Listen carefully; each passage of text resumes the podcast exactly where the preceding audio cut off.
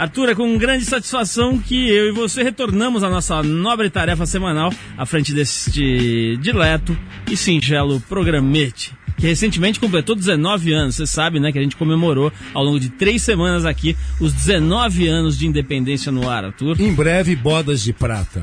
Bom, é o seguinte, vamos pro programa de hoje que quem vive do passado é o Santos. Opa! Opa! Agora arrumei treta aqui. Que que é isso? Você como um corintiano, você quer problema pra não, você. Não, um né? abraço para a torcida do Santos. Olha só, nosso convidado de hoje é o psicanalista e professor de psicologia Fernando Braga. O Fernando tem uma história bastante interessante que ele vai contar pra gente hoje aqui. Ele dedicou quase 10 anos da sua vida trabalhando como gari para escrever seu trabalho de mestrado sobre a invisibilidade pública. O cara ficou ali é, realmente travestido de gari, né? E trabalhando mesmo, desempenhando a função de gari para entender como é que a sociedade trabalha uma figura é, nesse tipo de situação, nesse tipo de profissão. Vamos aguardar porque esse papo aqui promete. Hoje a gente tem, a gente tem também o X-Trip com uma edição especial com a presença dos irmãos Maurício e Roberta Borsari, nossos únicos representantes verde e amarelos que acabaram de voltar do Mundial de Kayak Surf, que rolou na Irlanda. Se você nunca ouviu falar sobre esse esporte, vai ouvir falar hoje aqui no Trip. Arthur, vamos ouvir aqui um sonzinho pra gente começar o programa, depois você conta as suas peregrinações pela Índia e o seu contato íntimo com um bando de eunucos. Não, isso iria explicar detalhadamente, mas a trilha sonora, o BG do nosso programa, realmente. Tá tipo família Adam. Não, tá parecendo o Zé Gonzalez nos, nas picapes. Bom, é o seguinte, a gente vai tocar agora o White Stripes, a música chama-se Seven Nation Army. Os irmãos Meg e Jack White vão vir pela primeira vez ao Brasil para o Team Festival, que vai rolar aqui nos dias 30, 31 e 1 de novembro no Rio. Fica ligado no nosso site aqui no www.trip.com.br para ver notícias sobre a vinda dessa banda. Você sabe que a gente tem o site da Trip, é, você pode clicar tanto no www.revistatrip.com.br quanto agora também no www.trip.br. Pode escolher, .com.br, pode escolher aí. Mas vamos lá pro White Stripes, a gente já volta com o nosso trip de hoje.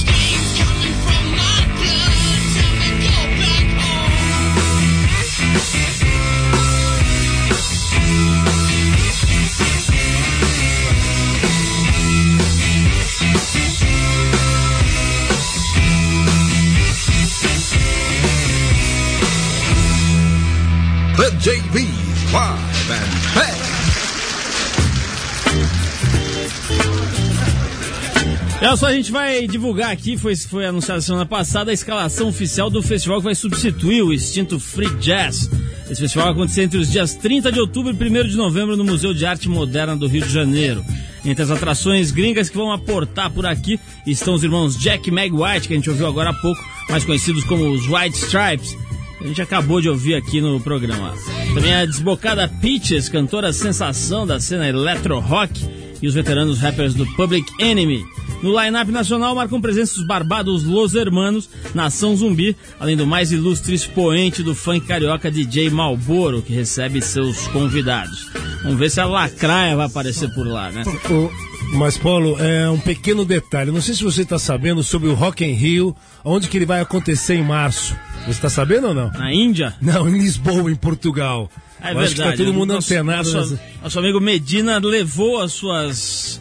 As suas. estendeu as suas asas para a Península Ibérica. Sim, sim, isso. Nada mais, nada menos que em Portugal, em março. Olha só, Arthur, segundo pesquisa realizada pelo governo japonês, cerca de 3 milhões de jovens do Japão vivem como eremitas, Opa. incapazes de sair de casa, ou até mesmo, até mesmo alguns incapazes de saírem de seus quartos. São os hikikomore, traduzindo os excluídos sociais, que já estão sendo considerados uma absoluta tragédia nacional. Yuichi Kurita, Opa! que passou por esse problema tinha 19 anos, quando se trancou em seu apartamento e ficou lá por 12 anos, sem sequer sair do imóvel por uma vez. Ele diz que acordava por volta das 4 da tarde, passava a noite inteira assistindo a televisão ou jogando no computador e dormia pela manhã. Vida saudável, né, Arthur? Não, de, um, de um japonês que frequenta Kabuki-Shiko, onde que você conhece profundamente, né, Paulo? Agora ele dizia aqui o seguinte: eu estava meio morto. Foi como se eu estivesse preso num túnel escuro durante 12 anos. Foi isso que explicou nosso amigo Ryuichi Kurita. Oh, Hoje ele tem 34 anos. Já o Tamaki Saito, psiquiatra especialista nesses casos, diz que as causas são desconhecidas e que 90% dos centros médicos não estão preparados para lidar com esses pacientes, o que torna a síndrome ainda mais preocupante. Arthur, do jeito que estão as cidades hoje em dia, é capaz de todo mundo virar hikikomori. não, mas você vê o estado do Japão, aquele arquipélago pequenininho tem 135 milhões de pessoas. Então ali tá apertada a situação, né? Tá sem espaço, tá Pô, parecendo o Triton 1. Não, tá parecendo o Bumba aqui na Avenida Paulista ou pela periferia às seis da tarde, né, Arthur, Paulo? falando em muita gente num espaço restrito, conte-me. conte-me como foi o Festival da Tromba. Não, não, não. Teve o Festival do Ganesh, mas antes aconteceu o Kumbamela, que é aquela saga que eu continuo pe- perseguindo durante 12 anos, e reuniu num dia no, no, no Rio Sagrado, que era o, o Rio Godavari, 20 milhões de pessoas, Paulo. E nesse acontecimento teve uma tragédia ali, ao, ao nosso lado ali. Explodiu uma bomba lá. Não, não, a bomba explodiu em Bombay, que morreram 54 pessoas, mas essa tragédia foram 42 pessoas pisoteadas, parecia lava de vulcão, Paulo. Você tava aqui distância desse episódio. Poxa, eu tava mais um, o que, uns 400 metros. Daí vi a confusão, uns determinados homens santos, uns sadus indianos, jogaram umas moedas no, no- no- no leito do rio e um monte de gente começou, né? E a- você sabe a pobreza absoluta dos peregrinos na Índia. O pessoal não tem nem batata, não tem cenoura. Então caíram no rio e as, quem, para quem sobrou foram as velhinhas e as crianças. Então tem umas 42 pessoas oficialmente mortas e umas 200 é, realmente feridas. né? Bom, Arthur, vamos falar um pouquinho sobre meio ambiente aqui no programa.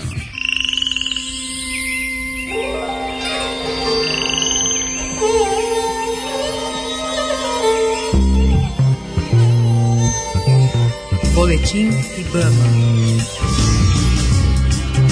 Olha só, Arthur, o presidente do Ibama, Marcos Barros, inaugurou no último sábado o Centro Nacional de Conservação da Baleia Franca, localizado em Imbituba, 70 quilômetros ao sul de Florianópolis. Aliás, um pico bastante conhecido pela qualidade das ondas do surf no local. O centro será referência nacional para os estudos sobre a conservação do cetáceo migratório, a baleia franca. A baleia franca do sul é a segunda baleia mais ameaçada de extinção em todo o mundo. Ela perde apenas para a baleia franca boreal do hemisfério norte. A população desse tipo de baleias é estimado, estimada em cerca de 7 mil no mundo, 7 mil indivíduos apenas no planeta. Entre os meses de junho e novembro, grupos vindos da Antártida migram para o litoral catarinense em busca de águas ideais para a procriação e amamentação dos filhotes. Na atual temporada foram registradas aproximadamente 110 baleias francas no litoral sul do Brasil. Vamos ver se a gente consegue preservar esses exemplares das baleias, né, que das ba- baleias francas que vivem aqui em Santa Catarina. Olha só, na semana passada, fiscais do Ibama do Piauí apreenderam 444 pássaros nativos da região em poder de traficantes. 113 papagaios, dois tucanos, além de canários da terra, currupiões, galos de campina e chechels, que estavam prontos para o comércio clandestino, foram interceptados em várias operações de fiscalização, principalmente no mercado central de Teresina. Na avaliação do Ibama, o tráfico de animais silvestres no Piauí tem diminuído devido à aplicação rigorosa de multas e penalidades aos infratores. Quer dizer, ainda tem gente que vive de aprisionar os pássaros ali silvestres e levar embora, às vezes até para o exterior. Dia eu vi uma matéria aí, os caras levando pássaro no fundo de mala, adormecido, entorpecido, na barriga, com cinturões, etc. Ainda tem disso. E o Ibama está fazendo o que pode aí para, enfim, para diminuir esse tipo de assalto contra a própria natureza, contra o próprio universo e a diversidade do planeta. É isso por hoje com relação ao meio ambiente. Bom, Arthur, vamos ouvir mais uma musiquinha aqui pra gente dar uma alegrada no nosso programa, porque eu fiquei um pouco triste com essa história do pisoteamento que você contou. Sim, Paulo, e tem outros adventos que aconteceram, outras, outras não tragédias, e mu- muitas alegrias aconteceram que a gente conta na passagem do programa. Eu quero saber dessa história de você se amigar com os eunucos ali. Não, Paulo, foi uma coincidência, tava, eu, eu, eu conto, o Festival do Ganesh, Então nós vamos saber essa história de Arthur e seus eunucos e também vamos conversar com o Fernando Braga, professor de psicologia que trabalhou como gari durante muitos anos para escrever seu trabalho de mestrado sobre a invisibilidade pública. Que aliás é o que nós gostaríamos de ter, né, Arthur? Nós Não. gostaríamos de ser invisíveis publicamente. eu acredito que ele de- deva ter ficado num preparo físico violento, né, Paulo? Porque os rapazes correm, sobem e descem. A gente já fez uma matéria na revista Trip, isso há anos atrás também, sobre Vamos isso. saber do Fernando daqui a pouco se ele ficou em forma ou se ele engordou durante o período de Gari. Agora é o seguinte, Rita Lee e Tutti Frutti vão tocar em homenagem Não. ao pessoal do Ibama. É mesmo? Mamãe Natureza. Ele que bem louco. Vamos lá.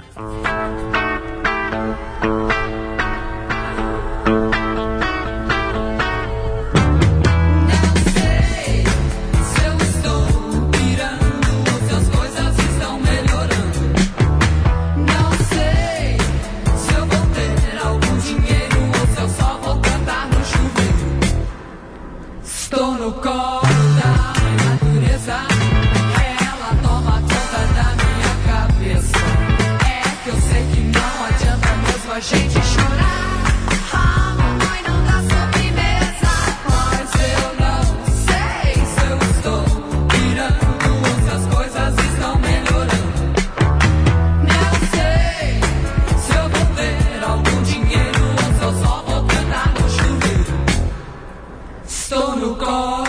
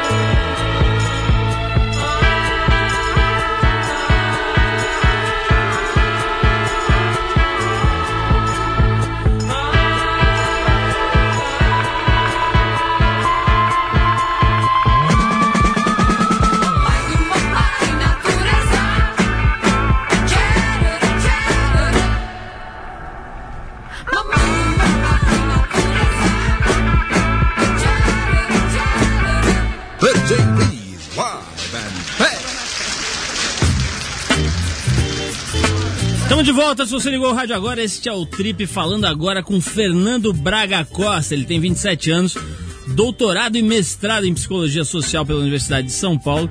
É professor de psicologia e também atende como psicanalista. Apesar de não gostar muito de aparecer, hoje o Fernando está aqui para falar do seu trabalho de mestrado, cujo tema é invisibilidade pública. É o seguinte, a história é a seguinte: no segundo ano da faculdade, um dos seus professores sugeriu uma atividade em que cada aluno deveria passar um dia trabalhando com profissionais sem qualificação técnica nem escolar. O Fernando escolheu trabalhar como gari na própria USP e a partir daí nasceu a ideia desse trabalho de mestrado. Ele quis sentir na pele o que é ser um trabalhador e cidadão socialmente menosprezados. Até hoje, quase 10 anos depois da sua primeira experiência, pelo menos uma vez por semana, ele deixa as salas de aula e o consultório para exercer o ofício de gari. Fernando, boa noite, obrigado por você ter vindo aqui falar com a gente. Você deve estar cansado, não sei se hoje você varreu a USP lá, mas você deve estar cansado. Eu quero, eu quero começar do começo aí e saber como é que você decidiu, quer dizer, que você contasse melhor, esmiuçasse esse momento em que você decidiu partir para essa experiência de vivenciar um papel na sociedade que é bastante diferente do que você vivencia no teu dia a dia. Boa noite, eu é que agradeço o convite. Falar ao vivo é sempre uma condição de eh, muito respeito para o entrevistado. E eu não tenho jabá, mas queria agradecer muito os garis, eh, que são considerados pequenos e me fizeram grande, que agora eu dou entrevista ao vivo numa rádio como 89. E queria mandar um abraço especial para o Nilce, que hoje é aniversário dele, um dos garis que trabalha comigo, ah, e o melhor professor que eu tive na minha vida. Esse trabalho começou, como você disse, numa disciplina na graduação. e eu me vesti de gari, fui trabalhar dentro da universidade. E o que me fez ah, entrar de cabeça ah, nessa pesquisa foi o fato de que aproximadamente pelas 10, 10 e meia da manhã eu fui convidado por um dos garis para almoçar no bandejão central da USP. Só que eu não tinha nem o ticket e nem o dinheiro para entrar no restaurante e tive que passar pela psicologia vestido como gari ah, a fim de pegar a carteirinha da universidade e dinheiro. E nesse momento, entre 10 e 10 e meia da manhã, é uma hora em que os alunos estão todos fora da sala de aula por conta do intervalo. Ah, e eu tinha expectativa de que, com aquele uniforme vermelho, fosse chamar a atenção das pessoas. Né? Segundo ano de faculdade, jogava bola, ping-pong, participava eventualmente do centro acadêmico. Né? Então conhecia bastante gente. E aí eu entrei ah, com um dos garis dentro do, do prédio de aulas, muita gente realmente fora, fora das salas de aula, e não fui reconhecido por ninguém. né? Eu passei invisível dentro do lugar onde eu estudava, não recebi sequer um cumprimento mesmo das pessoas mais próximas. E eu tive uma sensação até fisicamente muito ruim. Senti o corpo tremer, senti a tampa da cabeça arder, uma coisa indescritível, uma sensação muito ruim mesmo. Quer dizer, os caras literalmente te ignoraram ali, você convivia com eles diariamente, passou vestido de gari ali, foi ignorado, quer dizer, como se você fosse transparente. Fui, fui e, e interessante que eu ah, não acreditava que alguém pudesse acreditar na, naquilo que eu tinha passado. Agora, como é que foi a primeira vez que você teve a sensação de que os garis iam poder te ensinar alguma coisa? Porque a ideia, talvez inicial, fosse que você, sei lá, fosse ensinar mais para os caras do que eles pra você. Como é que você percebeu pela primeira vez que ali tinha mestres aí na arte, enfim, de enfrentar a vida? Eu acho que a questão principal é que a gente está acostumado a associar a ideia de, de inteligência ou de sabedoria àquilo que a gente conhece como ciência, né? aquele conhecimento mecânico e tudo mais. E eu tive ah, vários exemplos né, a respeito da, da- da vida cotidiana, como a gente leva a vida cotidiana, ah, coisas que foram ensinadas em episódios que, que a gente vivenciou juntos e que me deram mostra de que ah, entre os garis né, ah, existem sujeitos muito mais inteligentes do que 90% dos professores da USP. Você pode estar certo disso. Ô, ô, Fernando, me diz uma coisa, o, o- como é que é essa história física, né? A gente brincou aqui antes de começar a entrevista, queria saber se você engordou, emagreceu e tal. Como é que é a história física? É um trabalho pesado, exige condicionamento, dá condicionamento, ou é um negócio que dá pra enrolar ali, é só varrer uns cantinhos ali, dá pra enganar? E são quantas horas, Fernando? Como é que é a rotina de vocês? Eh, Normalmente são 8 horas diárias, não dá para enrolar porque a patrulha é muito intensa. Né? Tem um fiscal ali? vários fiscais, alguns camuflados. A prefeitura da cidade universitária da USP faz um trabalho intenso. Eles se preocupam mais em, em patrulhar ah, ah, os garis do que em realizar alguns serviços essenciais para a cidade universitária. É um trabalho extremamente cansativo. Quando eu comecei a fazer esse trabalho, eu ah, jogava bola quase todos os dias, ah, frequentava a academia de musculação e tinha a ilusão de que fosse passar aquele dia trabalhando e que ia ser baba, né? Como se diz no, no popular. E bastaram assim três movimentos com a enxada para tirar o barro acumulado junto às guias para depois fazer a varrição, porque quando chove no dia anterior fica muito barro acumulado na guia, você precisa primeiro limpar a guia para depois varrer as folhas. Bastaram três movimentos com a pá para doer as costas, fazer bolha na mão e assim sucessivamente. E principalmente a, a questão é que as ferramentas ah, são produzidas por sujeitos que não usam as ferramentas. Então o engenheiro que produz a vassoura, que projeta a vassoura, ele não- nunca vai usar a vassoura, então ele não sabe o que, que é a dor nas costas que causa aquela maldita vassoura. Bom, vamos, vamos tocar uma musiquinha aqui, a gente vai voltar para conversar com o Fernando, saber mais detalhes sobre essa experiência, inclusive do lado acadêmico, as conclusões, como é que se, que se configura um trabalho desse tipo na hora de, de finalizar, de apresentar isso. Não, e novas vassouras, novas pás, se você re- realmente teve ideias a respeito de um novo funcionamento para não ter tantas dores também, né? Exatamente, Arthur, vamos pesquisar tudo que o Fernando concluiu sobre a piaçaba. Por favor. Bom, vamos tocar o Garbage aqui com a faixa Only Happy When It é, Deve ser Only Happens, né? When It Rains. E em homenagem ao nosso entrevistado hoje, o Fernando Braga Costa, o nosso gari aqui que está contando essa história incrível pra gente. Vamos lá, Garbage, a gente já volta com o Fernando.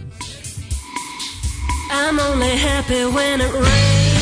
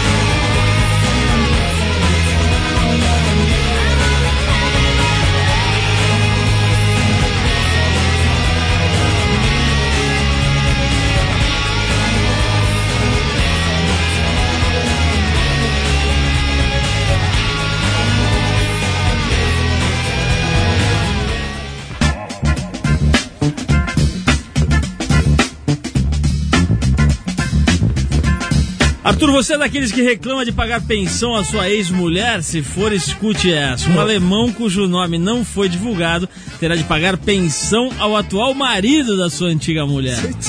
Tudo isso porque ela, que recebia uma pensão de 700 euros, pouco mais de 2 mil reais, morreu, deixando de herança ao viúvo o direito à pensão. Olha que delícia. Segundo Bernard Van Heitz, Amigo. juiz do caso, essa é a primeira vez que um episódio pitoresco como esse Sim. acontece. Você vê, Arthur, que episódios pitorescos ocorrem. É. Arthur, como é que. Como você pode perceber, nós estreamos hoje aqui no programa vinhetas novíssimas, recém-saídas da fornalha. Sim, sim, sim. Bom, em mais um ato comemorativo pelos nossos 19 anos no ar, a gente fez vinhetas novas. Mas as vinhetas e os spots sempre foram uma marca registrada, você sabe, né? Desde os primórdios, desde o tempo do rádio a carvão, aqui onde a gente começou. A gente resgatou alguns spots de rádio que foram ao ar, os spots do programa, no final dos anos 80. Você vai lembrar, certamente, você estava aqui. Naquela época você não passava de um garoto imberbe. Vamos ver esses carcomidos neurônios aqui. Se... Se vão lembrar, né? Ah, Deus. Isso aí foi no ano de 1987, Arthur, lá se vão 16 anos. Vamos relembrar, comemorando nosso aniversário, uma vinheta famosa de um grande amigo nosso. Não estou autorizado a revelar quem é o dono dessa voz. Vou entregar, Mas hein? você vai saber, Arthur. Trata-se da vinheta que anunciava o nosso programa ao longo da programação aqui da rádio. Com o personagem Galhardo, Arthur. Opa. Um sujeitinho que chega do interior e se deslumbra com a metrópole paulistana. Vamos ouvir e depois a gente volta para falar com o Fernando Braga Costa sobre esse trabalho dele na USP. Vamos lá com o nosso velho Galhardo, o ano é 1987. Oi, meu nome é Galhardo. De repente cheguei agora em São Paulo, aqui nessa cidade louca. Puxa, impressionante como as pessoas aqui são super cabeças.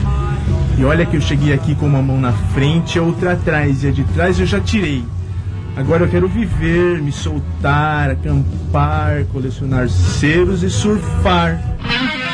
Trip 89, sexta, 8 da noite. Oferecimento OP, a conquista do surf, Sandec, Surf Internacional. Trip 89?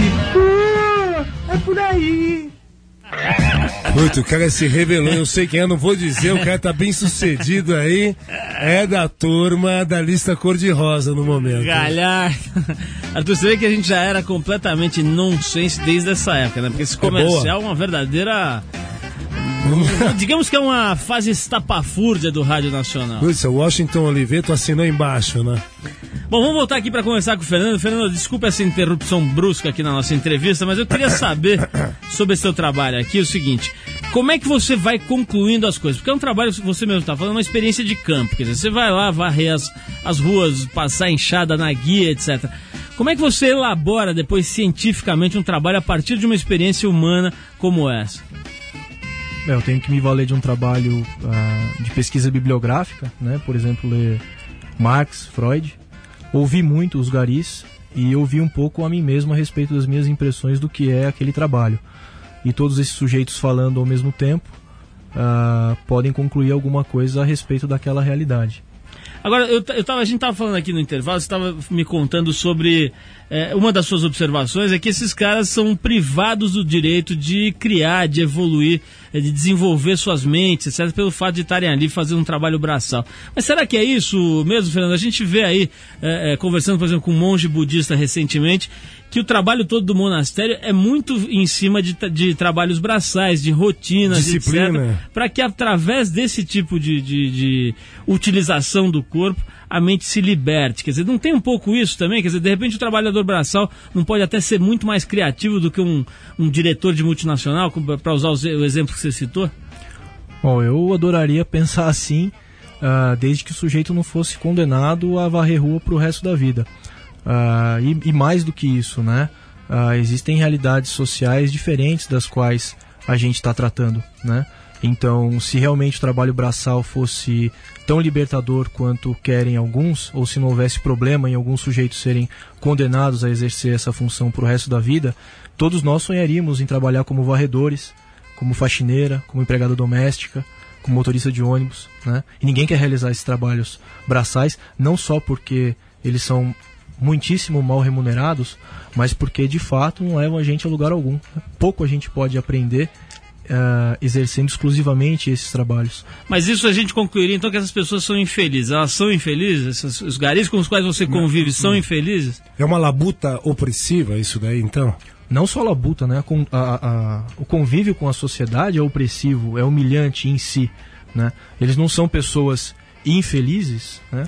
Ah, pelo fato de que todos nós temos as nossas defesas e eles têm ah, o mundo deles. Né? Então, o bairro onde eles moram, ah, os vizinhos, os amigos, né? os parentes, O transporte, o as transporte. dificuldades de transporte, é isso tudo que você avaliou, é isso? Também, né? Os garis eles são carregados na caçamba da caminhonete como se fossem ferramentas. A gente vai chacoalhando em cima da caçamba. Então você imagina São Paulo, seis e meia da manhã, um frio danado, garoando e a gente sendo carregado em cima da, da, da caçamba de uma caminhonete. Se o monge budista acha que isso é libertador, eu queria que ele viesse varrer rua com a gente. Ô, Fernando, você é, se tivesse que, que, que elencar e que escolher uma, uma experiência mais marcante nesse processo todo, já leva nove anos, tem alguma que foi realmente emblemática aí nessa história? Daria para pinçar uma e, e, e contar pra gente? Puxa, é difícil, porque são experiências muito pontiagudas, assim, muito sofridas. Eu poderia ah, dizer, por exemplo, das inúmeras vezes em que professores meus, né, professores doutores, livres docentes da, da, da Universidade de São Paulo, conversavam comigo de manhã, por exemplo, né, nos corredores da, da, da psicologia, e aí de tarde né, ah, cruzavam comigo na rua, eu varrendo rua e não me viam. Né? Um deles, inclusive, chegou a esbarrar ombro a ombro comigo e sequer me pediu desculpa. Né? Ele não pediu desculpa a um aluno, ele não pediu desculpa a um sujeito que ele não viu. Né? Não pediu desculpa a um outro humano, porque o sujeito passa pelo gari como quem passa por um poste, passa por uma árvore, passa por um, por um orelhão. Né? O sujeito vestido com o uniforme de gari, ele deixa de aparecer como ser humano na atmosfera social. Fernando, o, o- quando você chegou, quer dizer, quando nos primeiros momentos em que você foi lá eh, se incorporar à, equipe de garis, como é que o pessoal te recebeu? Porque acho que por mais que você, que você pudesse ter se disfarçado, não sei nem se foi esse o caso, é, é claro que eles devem ter percebido que você pertencia a uma outra classe social etc. Quer dizer, era diferente do que eles estavam acostumados a ter como colegas ali. Como é que foi a recepção, o começo? Que tipo de approach você usou para ser, é, é, vamos dizer, recebido por essa comunidade? Bom, àquela altura do campeonato eu cheguei ingenuamente imaginando que, vestido como eles, eu poderia me passar por um deles. E não foi o caso, né? Porque ah, o sujeito ah, humilhado há anos, né? Humilhado há gerações, ele se comporta de forma diferente, ele fala de forma diferente, os nossos gestos são diferentes, a maneira como a gente se olha e tudo mais. Então eles logo sacaram que se tratava de um sujeito oriundo de classes sociais privilegiadas. E eu fui o tempo todo protegido, né? Então, eles trabalham com ferramentas horrorosas, né? A, a USP fornece material assim de péssima qualidade, mas a vassoura mais nova já estava reservada para mim. A enxada e a pá ah, mais novas também já foram reservadas. Os serviços mais pesados não deixaram que eu realizasse. Eu fui poupado o tempo todo como se um príncipe tivesse chegado lá. Você fez amigos entre os garis? Você, acabou de mandar um abraço aí para um que tá aniversariando tal, mas como, como é que é a tua relação com esses caras hoje? Dizer, são caras que você encontra fora do trabalho, sei lá, sai para jantar com um desses caras, ou leva o cara para almoçar, ou não tem esse tipo de relação, se restringe ali e seria artificial sair daquele ambiente? Não, muito pelo contrário. Eu, eu posso dizer, sem sombra de dúvida, sem medo de ofender ninguém, que são os meus melhores amigos. Porque ah, com aqueles homens ah, eu posso estar tanto ah, vestido com qualquer roupa, como posso estar. aliás, preciso pedir desculpa, porque eu, eu saí da aula, vim direto pra cá, tá todo mundo relaxado, e eu tô vestido de Mauricinho, com calça social e sapato escovado. Mas enfim, eu posso estar tanto de terno e gravata, como estar ah, com uma roupa rasgada, uma roupa que não é de grife, que eu vou ser tratado da melhor maneira.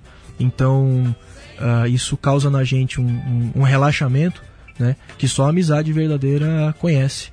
Então, na verdade, eu acabei me afastando de muitas pessoas que eu julgava meus amigos, né? Vamos tocar mais uma música e a gente volta para concluir nosso papo aqui com o Fernando sobre esse trabalho incrível aqui que já leva quase 10 anos é, na área de psicologia, de contato, de relacionamento humano. Vamos tocar o House of Pain, essa é dedicada ao Carlinho Maracanã, que faz aniversário na quinta-feira. Jump Around é a faixa do House of Pain e a gente já volta. A gente manda essa música também pro Eduardo Dão Pedro. Agora, só retificando, eu falei. Sua que... costeleta de Dom Pedro, revelando, hein? Né? eu falei que a gente. Eu falei o nome da música errada, a última música era Only Happy When It Rains mesmo. Tava certo, então tá retificado. Vamos lá com House of Pain, Jump Around, a gente já volta.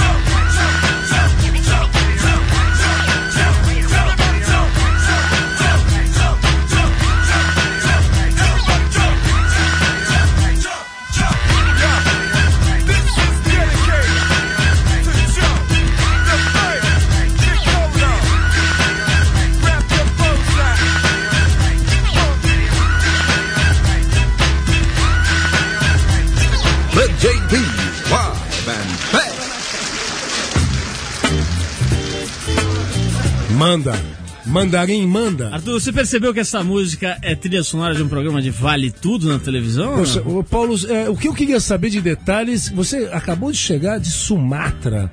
Que Sim, história é essa?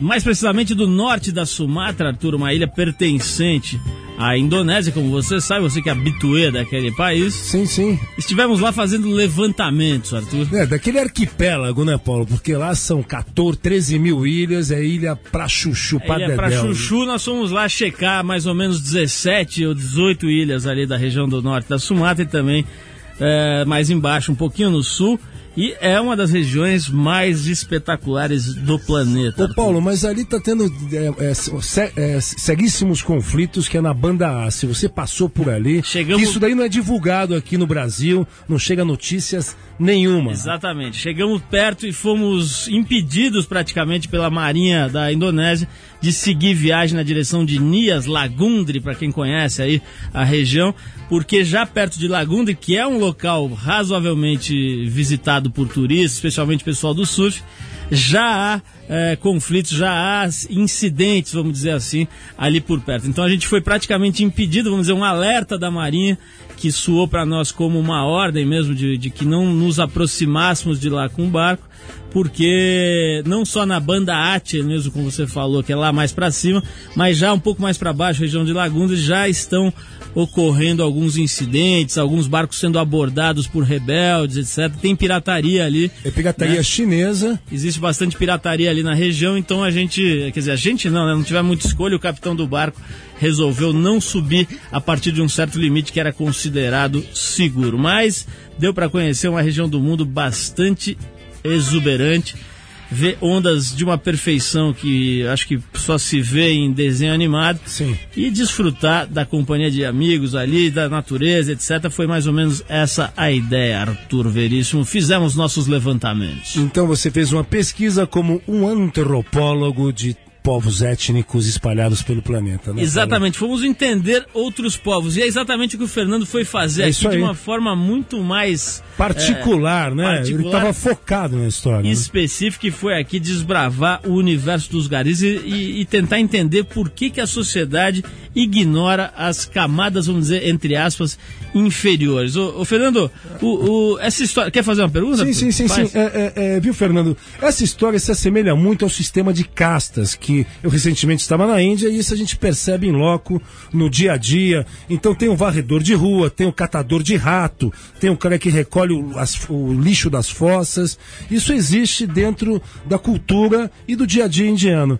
É, Existem paralelos com essa história do gari e com outras profissões que são relegadas ao as pessoas não considerarem, né? Existe paralelo disso, então, entre essas culturas antigas, arcaicas, com o que acontece no mundo dos garis? Eu iria mais longe. Existe uma gênese comum.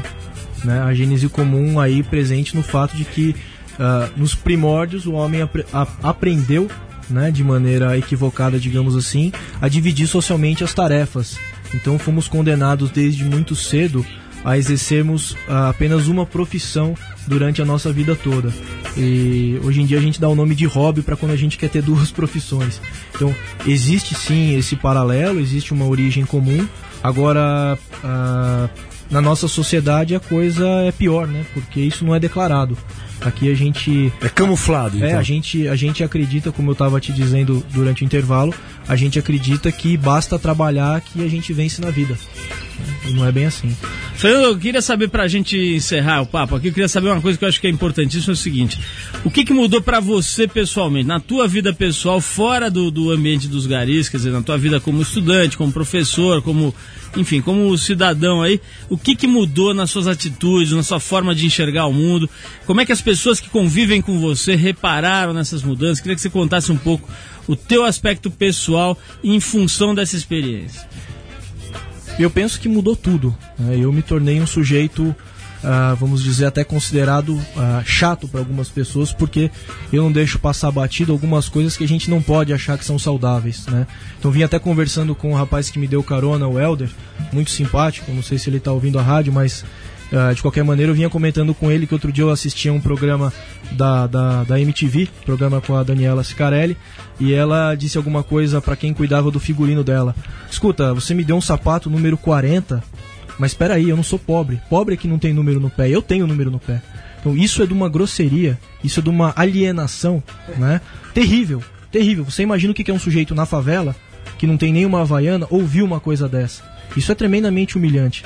Então o que mudou pra mim, e é, e é uma mudança eh, tremendamente profunda, é que antes eu poderia até achar que a Daniela Sicarelli é uma moça bonita, né? E acho que hoje se eu a encontrasse pelada no meu quarto, eu broxaria, né? Porque é de um esvaziamento uma pessoa que diz uma coisa dessa que não enxerga um palmo na frente do nariz. Então muda tudo, muda a maneira como você vê o mundo, muda a maneira como você conversa com as pessoas, muda tudo. Fernando, eu queria agradecer muito a tua presença, te dar os parabéns por esse trabalho incrível aí que você fez do. do de, de, enfim, de, de conviver, de tentar jogar luz sobre uma comunidade que é deixada no, no- no escuro, né? Pelo que você está contando e pelo que a gente percebe mesmo no dia a dia, né, andando nas ruas, é ignorada. E acho que esses são, essas são as raízes dos problemas que hoje a gente está vivendo de violência e de, de convulsão social. Devem estar por aí as raízes de muitos desses problemas, né? Acho imagino que você tenha chegado a conclusões parecidas aí no teu trabalho. Queria te dar os parabéns. A gente tem no rádio algumas limitações, né? Da vontade de, de esmiuçar e de pedir para você fazer a apresentação do mestrado aqui para nós. O tempo não dá, mas acho que deu para dar uma noção legal e até para inspirar que outras pessoas façam coisas desse tipo, ou pelo menos passem a olhar para as pessoas que desempenham essas funções com outros olhos. É isso, Fernando, obrigado. Quer deixar o microfone aberto aí para você se despedir, se tiver que agradecer alguém que te apoiou nesse trabalho, enfim, fica à vontade. Eu queria agradecer a todas as pessoas humildes, a todas as pessoas pobres do mundo todo, especificamente do Brasil, porque são realmente os sujeitos que criam e constroem o mundo e a gente se beneficia do que eles constroem. Sejam os pedreiros, sejam os faxineiros e tudo mais. E essas pessoas é que merecem toda a nossa consideração, muito mais do que os governadores, prefeitos, presidentes da república e assim sucessivamente. Agradeço especialmente os garis, ah, porque eu não fui psicólogo deles, eles é que foram meus psicólogos e puderam me ajudar a curar algumas poucas das muitas doenças burguesas que eu ainda tenho. Legal, Fernando, obrigado pela tua presença e agora está na hora da gente falar um pouquinho de esportes aqui no programa. Vamos Valeu, lá. Fernando.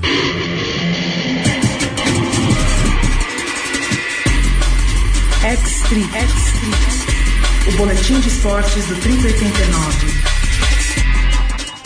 Bom, é o seguinte, o X-Trip, você sabe, se dedica a abordar os esportes chamados não convencionais, de ação ou radicais, enfim, como você queira chamar. O que importa é que a gente tem um espaço aqui dedicado aos esportes que não tem tanto espaço assim na mídia. Não chegam a ser ignorados como são os garis, mas são meio relegados ao segundo plano. E o X-Trip de hoje vem numa edição especial. Falando isso porque a gente está aqui ao vivo com a Roberta Borsari e também com o irmão dela não pôde vir, o Maurício, mas a vai estar por telefone falando com a gente. A dupla a Roberta e o Maurício, os dois irmãos, acabam de voltar da Irlanda, onde participaram do Mundial de Kayak Surf.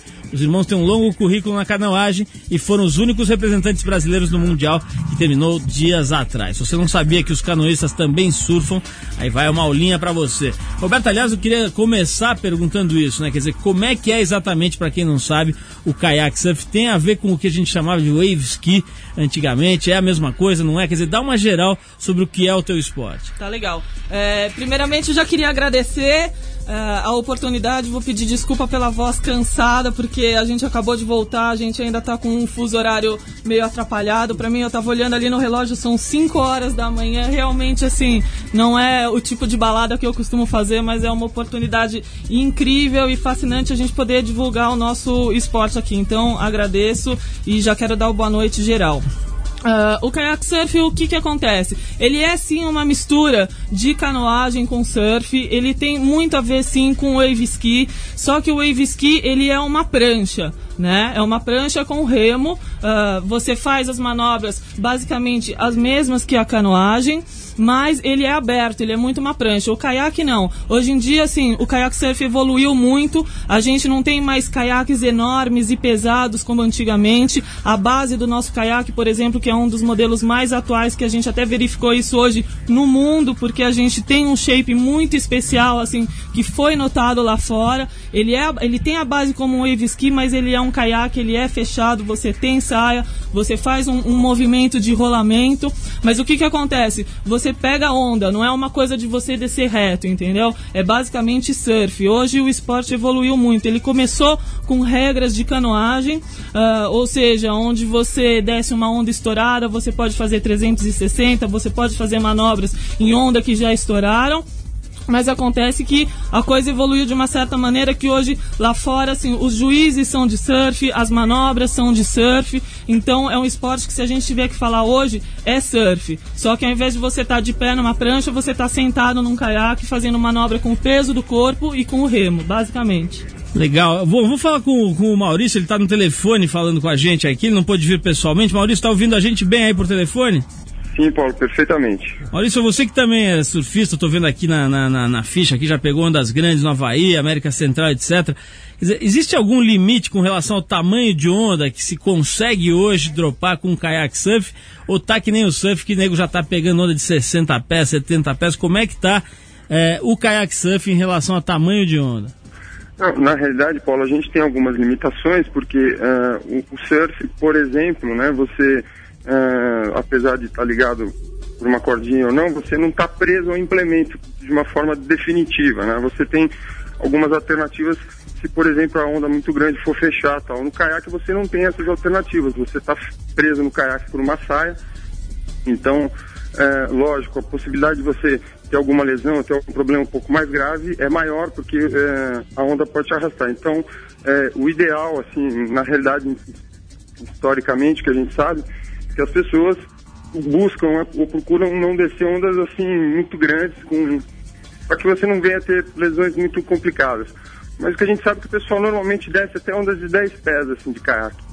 Roberta, eu queria saber sobre as vacas, né? Pra quem não sabe, a gente chama aí de, de vacas os tombos, né? Os acidentes, os incidentes, vamos dizer assim, do surf. Como é que é quando você, por exemplo, sei lá, dá uma embicada com o seu caiaque ali na base da onda e dá um capotão? Como é que faz no caiaque pra você virar ali e voltar pra tona? É, realmente é casca. Acho que é um pouco isso que o meu irmão falou. No surf, você dá um mergulho e, e, e se vira. A gente não, a gente tá preso no caiaque. Então o que você tem que fazer, assim, basicamente, é você não pode perder o remo de maneira nenhuma, porque se o remo sair da sua mão, você tem que sair do caiaque, você não faz o rolamento, é uma, uma manobra, assim, extremamente difícil e a probabilidade de dar certo, de você fazer um, um- um rolamento sem o remo é muito complicado e você sair fora do caiaque é a pior situação que pode acontecer ah, com um canoísta dentro do mar, porque aí é caiaque para um lado, você para outro e, e você tem que sair fora da praia, é muito complicado. Então, assim, tomar um caldo de caiaque não é fácil porque você tem que fazer o movimento do rolamento, esse não é o mais difícil, mas o problema é você ficar chacoalhando muito tempo lá fora e ter a, a paciência de esperar voltar, tá de ponta cabeça, se posicionar certo para poder voltar. Então, assim, tem um, um- um certo risco, assim, de você chacoalhar demais porque você tá preso num caiaque, você não pode simplesmente mergulhar e tentar se virar sozinho. Mas também, assim, enquanto você não nada, enquanto você tá dentro do caiaque, você se vira, se recupera e vai pra próxima. Maurício, sobre a Irlanda, né, onde, foi- onde rolou esse campeonato aí, a gente sabe que a Irlanda é um pico meio sem onda e frio pra dedéu, né? Mar do Norte, Como né? é que foi esse campeonato aí, rapidamente, a gente já tá terminando aqui, mas como é que foi esse campeonato em termos de qualidade de onda, de, de, de estrutura, etc? Foi legal ou foi meia boca? Não, na realidade, Paulo, a gente, para mim foi uma grande surpresa, apesar de eu já pegar onda faz um, um bom tempo, ter ouvido falar de, de boas ondas lá na Irlanda. A gente encontrou alguns fundos assim que são bastante significativos, mas é o, o que a gente deu para perceber é que lá a- a- as condições são muito inconsistentes. Então, por exemplo, quando a gente chegou na Irlanda, a gente pegou um final de um swell que abaixou rapidamente, perdurou durante eh, praticamente todo o campeonato, um flat, né? E voltou a assumir o mar praticamente no- no nos dois últimos dias de competição. Isso deu, inclusive, deu uma prejudicada nos nossos resultados, porque sem onda a gente ficou pouco mais complicado, ficou à mercê muito de, eh, da sorte da, da interpretação dos juízes, né? Em relação a manobras que não tinham onda. Mas o que deu para perceber é que o lugar assim tem bons fundos eh, que trabalham bem, mas são muito inconsistentes. Então devem quebrar eh, efetivamente de forma muito boa, poucas vezes por ano. Bom, queria agradecer a presença do Maurício e da Roberta Borsari, os dois irmãos que foram representar o Brasil no campeonato de kayak surf lá na Irlanda. É bem legal saber que tem brasileiros representando a gente, representando bem em tudo que é tipo de esporte, em modalidades novas, é, não tão novas talvez, né? Eu ouço, ouço falar e vejo wave ski há muitos anos já aqui no Brasil. Tem gente fazendo isso no Litoral Norte aqui há pelo menos uns 10 ou 15 anos, mas eu acho que desse jeito, com essa especificidade com, e nesse tipo de campeonato, deve ser o início da representação brasileira no exterior. Parabéns à Roberta e ao Maurício. E a gente vai encerrando o nosso programa por aqui. Vamos falar que é a nossa ficha técnica. The JB's Live and Fast. Arthur Veríssimo, você sabe que o Trip 89 é um programa independente feito pela equipe da revista Trip e também da revista TPM em parceria com a Rede Rock. A apresentação é de Paulo Lima e de seu fiel escudeiro. Arthur Veríssimo, eu sei há muito tempo nós fazemos esse programa, já tá perpetuando há 18, 19 anos, Desde o 20, tempo- 21. Desde o tempo que o caiaque era a válvula Não, ainda, desde né? o tempo do carbono 14, né, Paulo? É bom a gente se recordar o bom e velho Andrés Castilho, o Castilhão, que se foi aí. Saudoso o Castilho. saudoso Castilhão, a gente manda lembranças. A gente se conheceu na porta do carbono. Então, um alô pra todo mundo ligado aqui no som das antigas. E o Trip 89 continua a mil por hora, rede Trip, né? É isso aí, a edição é de Cláudia Lima, produção de Eduardo Marçal, assistência de Alexandre Potashev, colaboração de Bruna Bittencourt e Yuri Damkalov. Trabalhos técnicos de Sandro Anderson, o velho e bom companheiro nosso de todas as madrugadas. Queremos deixar o toque aí, quinta-feira tem festa da revista Vênice aqui no prédio da Dacom em São Paulo. Quero mandar um abraço para Edu Costeleta e quem escreve- quiser escrever pra gente, pode mandar o seu e-mail para rádio@revistatrip.com.br. Um abraço também para Anselmo Venance, fotógrafo que esteve representando a fotografia brasileira no campeonato de caiaque lá na Irlanda. E a gente vai estar na festa da Vênice, né? Vamos estar lá distribuindo revistas e sorrisos. Os triptônicas. Um abraço para todo mundo e terça-feira que vem tem mais aqui na Rede Rock. Obrigado, valeu.